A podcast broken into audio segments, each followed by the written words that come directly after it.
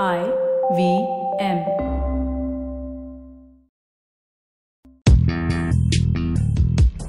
पैसा वैसा विद अनुपम गुप्ता में आपका स्वागत है। ये वो शो है जहाँ आपको पैसों की दुनिया से जुड़े सवालों का हल मिलेगा।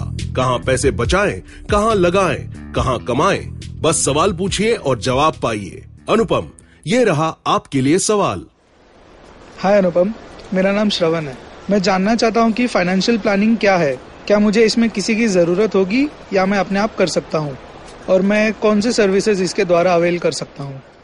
फाइनेंशियल प्लानिंग होता है जब आप अपने फाइनेंस का प्लानिंग करते हैं, यानी आपकी जो इनकम है, आपका जो एक्सपेंडिचर है, और देयरफॉर आपका जो सेविंग्स है वो और आपके जो फ्यूचर गोल्स होते हैं लाइक आपको कोई गाड़ी खरीदनी है, घर खरीदना है, शादी करना है रिटायर करना है, ये सब का जो एक एनालिसिस और प्रोसीजर और मैचिंग होता है, ये पूरे प्रोसेस को फाइनेंशियल प्लानिंग बोलते हैं।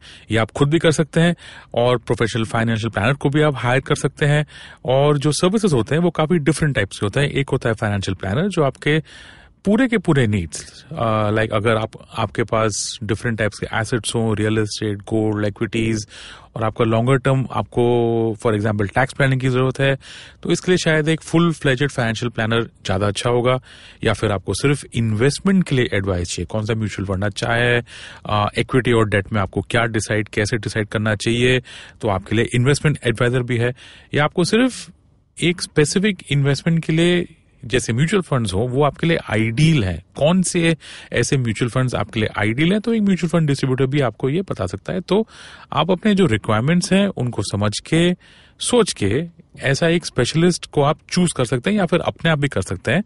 और अगर आपने कोई प्रोफेशनल को चूज़ किया तो प्लीज़ उनके जो फ़ीस होते हैं कमीशन होते हैं, इन सबको ध्यान करते हुए फिर आप अपना चॉइस चूज़ करें। पैसा वैसा सुनने के लिए शुक्रिया। अगर आप इन्वेस्टमेंट से जुड़ी कोई भी जानकारी या सवाल पूछना चाहते हैं तो आप हमें ट्वीट कर सकते हैं।